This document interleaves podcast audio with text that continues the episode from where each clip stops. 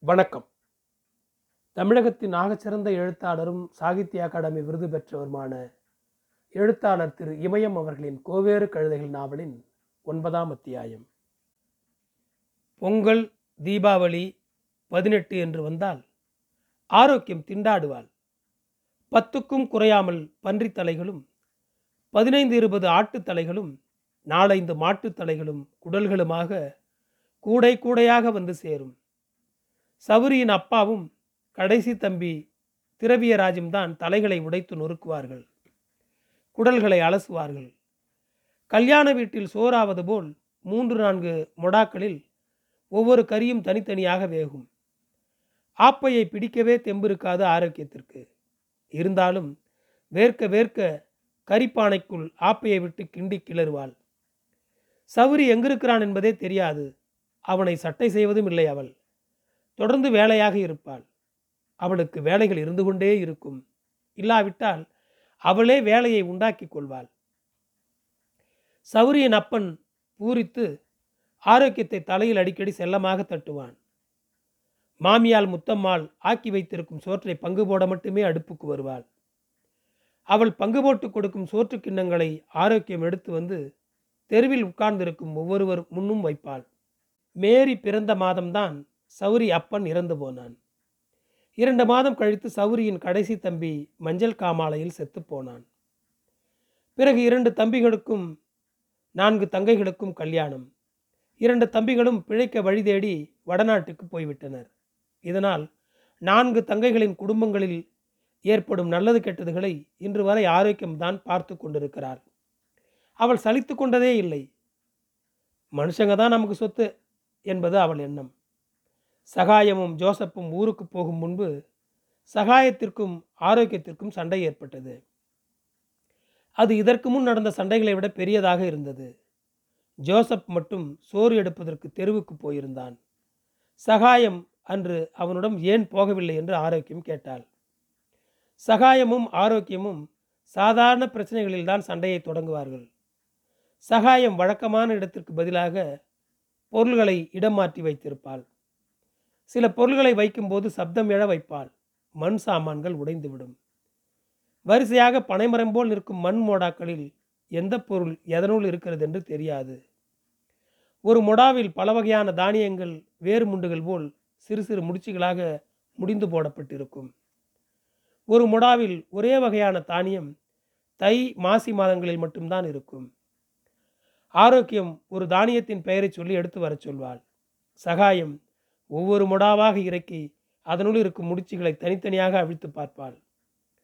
முடிச்சுகளை அவிழ்க்கையிலும் அவற்றை முடிகையிலும் ஒன்றுடன் ஒன்று கலந்துவிடும். அல்லது முடிச்சுகளை சரியாக முடியாமல் விட்டு விடுவாள் அடுக்கப்பட்ட மொடாக்கள் சரியாக அடுக்கினில் பொருந்தாமல் இருக்கும். வேகமாக வைத்து வீரல் விட்டிருக்கும். தண்ணீர் பானை மூடாமல் இருக்கும். இரவில் சோற்றுப்பானைகளை மூடாமல் விட்டிருப்பாள். தையலுக்கு வந்த துணிகள் ஒழுங்கில்லாமல் சிதறி கிடக்கும். முகப்பவுடர் தரையில் கோலமாவு போல் கொட்டியிருக்கும். கண்மை சுவரில் பட்டை பட்டையாய் பூசப்பட்டிருக்கும். நெத்தி பொட்டு மாவு கொட்டியிருக்கும். அடிக்கடி தலையை சீவுவாள். கண்ணாடியில்தான் தன்னை சீர் செய்து கொள்ள முடியும் என்பது போல் நெடுநேரம் அதில் தன்னை பார்த்து கொள்வாள். பறவை போல் அவ்வப்போது கொஞ்சம் சாப்பிடுவாள். பகலில் தூங்குவாள். மேரிக்கு சினிமா கதை பாட்டு சொல்லித் தருவாள். இவற்றில் ஒன்றை ஆரோக்கியம் பிடித்து கொள்வாள். ஜென்ம பகைவர்கள் போல் சண்டை நடக்கும். ஆள் மட்டும் மினிக்கிட்டு சுத்தமாக இருந்தாச்சா? அப்படி பொழப்பும் இருக்கணும். பொழப்புக்காரிக்கு கண்ணாடி கேட்குமா இல்லாத காட்டுமா கண்ணாடி ஆரோக்கியம் சில நேரங்களில் சின்ன சாதினாலும் என் மருமவளை பார்த்தீங்களா என்று ஊர்க்காரர்களுக்கு காட்ட விரும்புவாள். உடனேயே அடிபட்ட வழியை நினைப்பது போல் ஆள் மட்டும் வாட்ட சாட்டமாக இருந்தால் போதுமா? வவுறு நிறைய வேணாமா? இது உதவாதே. தனக்கு பின்னால் என்ன ஆவாள்? குடும்பம் எப்படி செய்வாள்? குடும்பத்தை நடுத்தருவில் விட்டு விடுவாளோ என்ற கவலை உண்டாகும். மறுக்கணமே தெருவுக்கு சகாயம் சோறெடுக்க போக வேண்டும் என தீர்மானித்து அடம் பிடிப்பாள். ஆரோக்கியத்திற்கு சகாயத்தை பிடித்திருந்தது. ஆனால் தனக்கு பிடித்திருக்கும் விஷயம் சகாயத்திற்கு தெரிந்துவிடுமோ என்று அஞ்சியே சில நேரம் சண்டை போடுவாள். தெருவில் சுற்றும்போது சகாயத்தின் நிறம் வடிவம் முடி பற்றியெல்லாம் ஊரார்கள் பெருமையாக சொல்வார்கள். அந்த மகிழ்ச்சியிலேயே சில நேரம் சண்டை பிடிப்பாள். சகாயத்திற்கும் ஆரோக்கியத்தை ரொம்பவும் பிடித்துத்தான் இருந்தது. மனதில் சந்தோஷமாக இருந்தாலும் நேரில் ஆரோக்கியத்திடம் எரிபிரி எரிபிரி என்பது போல் இருப்பாள். தெருவுக்கு சோறு துணி எடுக்க அனுப்பிவிடுவாளோ என்ற பயத்திலும் சகாயம் ஆரோக்கியத்திடம் சண்டை போட தயாராக காத்திருப்பாள். நீ பெரிய சீமா மாவளாக இருந்தா ஆறுக்கு என்ன நான் சீமா மாவன் உங்கள்கிட்ட சொல்ல வந்தேனா? நான் சோறு எடுக்க போகல. வாயை பிடிச்சி தேய்ச்சி விடுவேன் தேய்ச்சி. ஏங்க தேய் பார்க்கலாம். ஆ?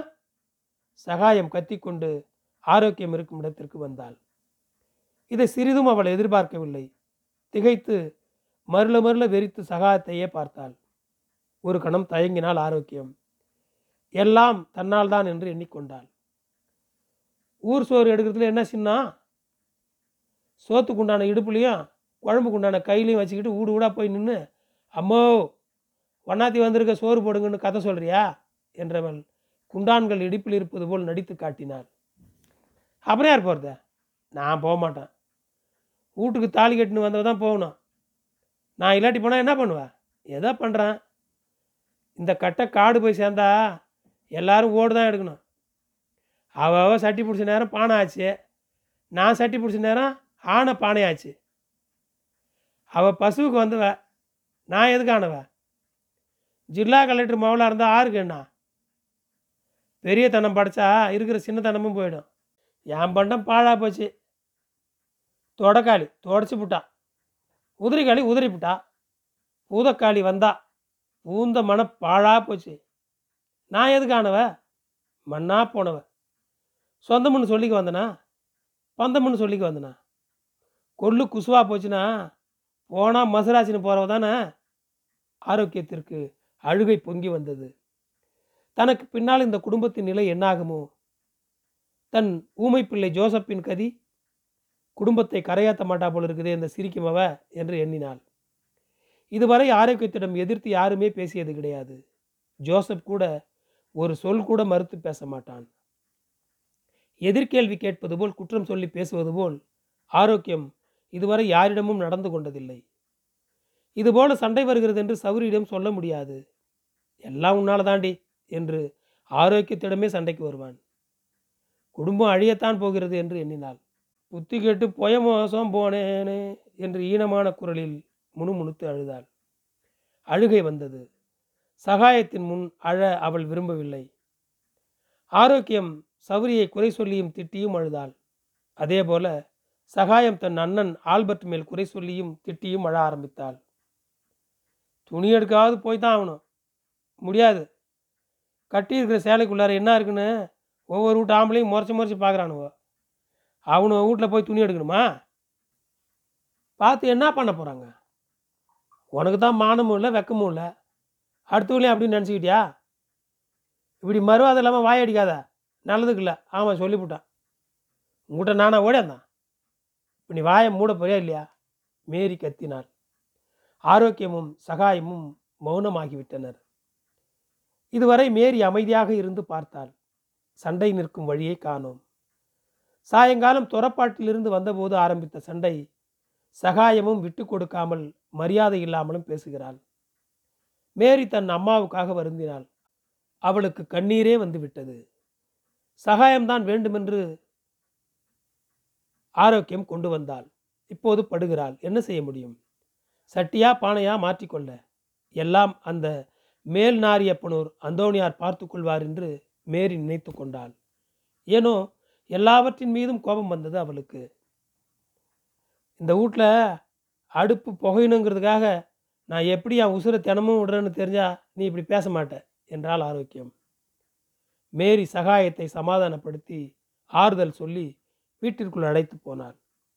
சகாயம் வீம்பை விடாமல் தான் இருந்தாள். நான் போகிறேன் நீ போக வேண்டாம் என்றால் மேரி சகாயத்திடம். நல்லதுன்னு நினச்சி நாரப்பியில் கை வச்சிட்டனே. வாசல் நடையிலேயே உட்கார்ந்து கொண்டு புலம்பி அழ ஆரம்பித்தால் ஆரோக்கியம்.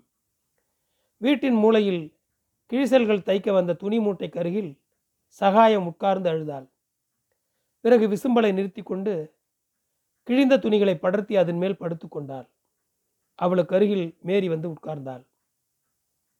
மேரிக்கு சகாயத்தை பார்க்க வெறுப்பே அதிகம் ஏற்பட்டாலும் ஒரு புறத்தில் இதுவும் தேவைதான் என்று எண்ணினாள். சகாயத்தை இனி சோறு எடுக்க துணி எடுக்க ஏன் துறப்பாட்டுக்கு கூட அழைத்து போகக்கூடாது என்று தீர்மானித்தாள். அந்த வேகத்தில் சகாயத்திடம் கேட்டாள். நீ உன் ஆயுள் பிரியாந்தமும் சோறு துணி எடுக்க போக மாட்டேன்னு என் தலையில் அடிச்சு சத்தியம் பண்ண? சகாயத்திற்கு ஒன்றும் புரியவில்லை. ஒருவரை ஒருவர் ஆழ்ந்து ஊடுருவி பார்த்து கொண்டனர். மேரியின் கண்கள் கலங்குவது போல் இருப்பதைக் கண்ட சகாயம் மேரியை கட்டிப்பிடித்து மெல்ல அழுதாள். அழுவாத. நான் என்றைக்குமே சோறு துணி எடுக்க தெருவுக்கு போக போகிறதில்ல உங்கள் அம்மாக்காரி தான் என்னை பிடிங்க எடுக்கிறா. நான் திருந்தணும்னு. நீ இப்படியே இரு. உன்னை எனக்கு பிடிக்கும். ஏசுனார் மேல் ஆணையா? சகாயமும் மேரியும் அந்த இரவு முழுக்க பேசிக் கொண்டிருந்தார்கள். தொடர்ந்து பேசினார்கள். பிறகு இருவருக்கும் பேசுவதற்கு தினமும் விஷயம் கிடைத்து கொண்டே இருந்தது. ஊரில் யார் யார் எப்படி எப்படி என்றெல்லாம் மேரி சொன்னாள்.